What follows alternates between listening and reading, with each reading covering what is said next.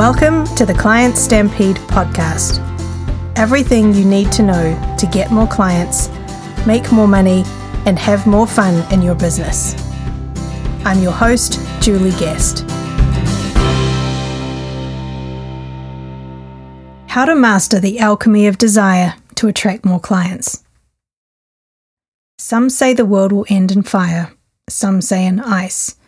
From what I've tasted of desire, I hold with those who favour fire. Robert Frost. Great marketing is as simple and as difficult as making people want what you sell. At the heart of this transaction is the element of desire. That's what great marketing does. It makes people desire what you sell. If you understand how desire works, you can harness its power in any economy, especially a down economy. Let me explain why. During the Great Depression, John Keynes was a world renowned economist who helped President Franklin D. Roosevelt get America back on track.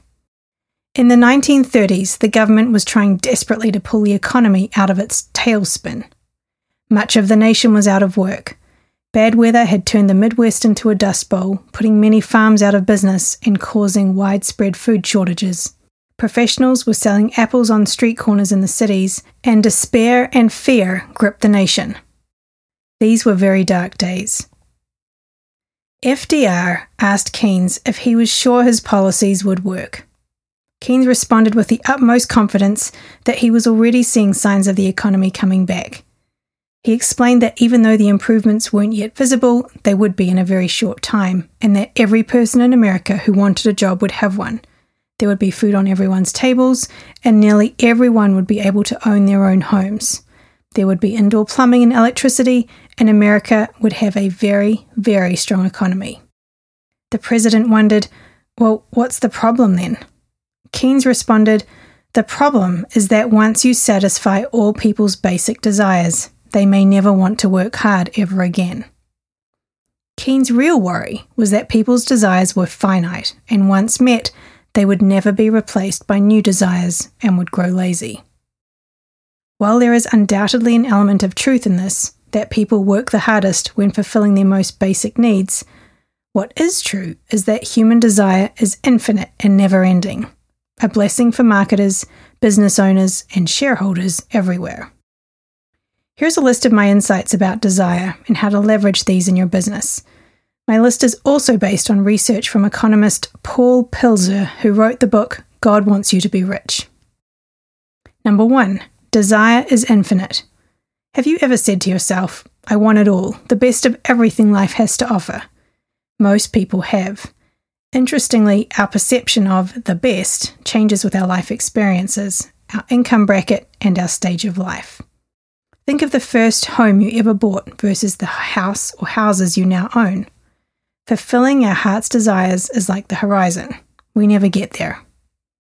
Number two, desires are replaced almost as soon as they are fulfilled. Think of the last time that you wanted something so badly your whole world seemed to revolve around it, and then once you got it, maybe in a day, a week, a month, you wanted something else. Number three, desires are hard to create, but they are easy to intensify. This point right here is pure marketing gold.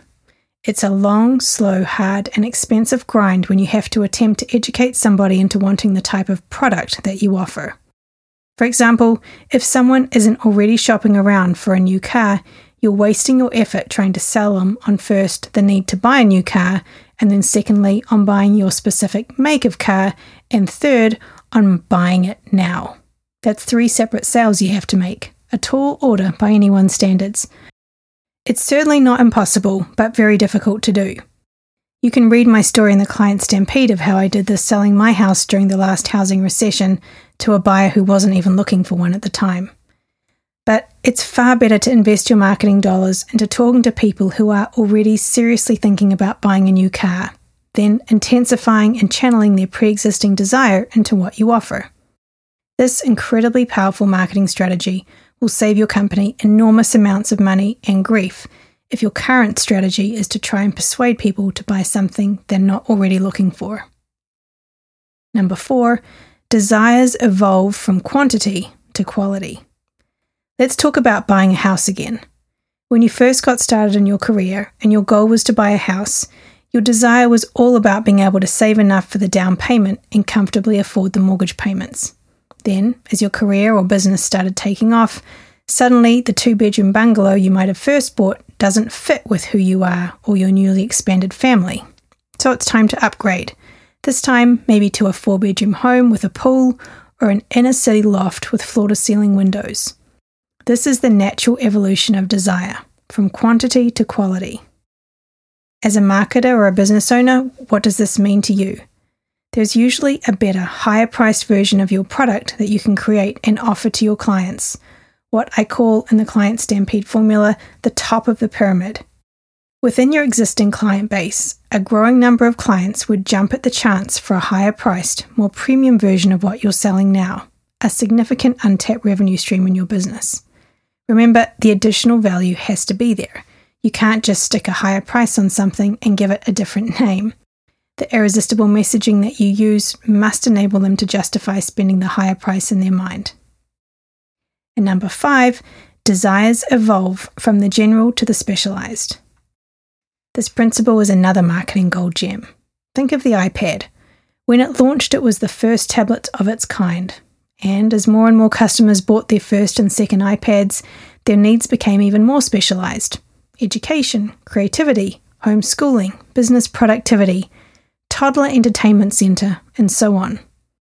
Today, Apple offers four different models of iPad, each with their own upsells and special features, and millions and millions of customizable apps. New and better models of the iPad are launched every year. This specialization principle applies to every industry and market and applies to your business too. Once you know this principle, you can apply it to your product development to carve out a greater distinction between you and your competitors and meet an untapped demand in your market to lead your industry. Here's another example vitamins. Vitamins used to be pretty generic, one kind for everyone. Then, as more people started buying supplements, people began looking for more specialized vitamins. For example, women's vitamins, toddler vitamins, prenatal vitamins, hair, nail, and skin vitamins, and so on. Do you see how powerful this is? So, here are the next steps. Now that you know these critical principles of desire, how can you apply these to your current product offerings? How can you incorporate them into your marketing?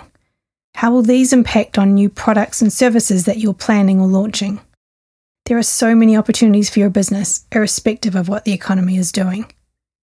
That's it for this week's episode. Don't forget to check out next week's issue of Monday Marketing Gold, your weekly e magazine for more marketing tips, tricks, and strategies from the trenches. You can subscribe for free by visiting clientstampede.com forward slash gold.